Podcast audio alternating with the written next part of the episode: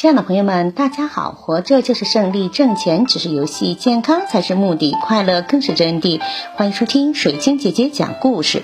今天的故事名字叫《猪之子》。这一天天气明朗，一个少女正在河边洗衣服，突然远远的飘来了一节竹子，竹子一直在她的身边盘旋着。少女并没有在意，继续洗衣服。但是奇怪的事情发生了，从竹子里传来了婴儿的哭声。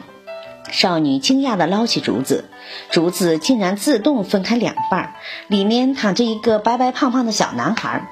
少女只惊疑了一下，便高高兴兴地抱着小男孩回家了。从此，她便把他当成亲生孩子一样看待，尽心地照顾着他。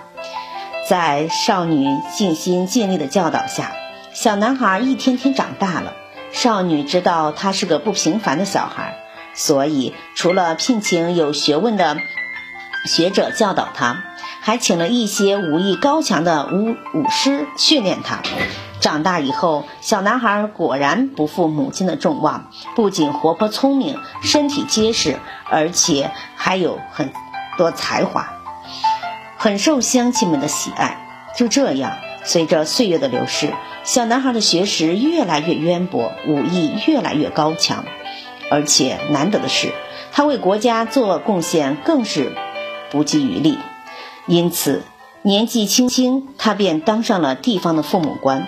后来，他的官升阶越升越高，没几年便升到全国军队的最高统帅。从此，军队在他的统领下。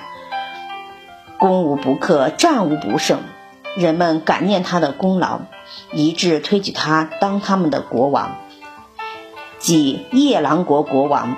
因为他出生于竹子里，所以人们又称他为竹王。现在我国西南地区有许多竹王神庙，就是祭祀这位竹王的。朱之子的出生不平凡。与生俱来的天赋，加上后天的不懈努力、勤苦奋训练，终于使他成为一个受百姓爱戴的国王。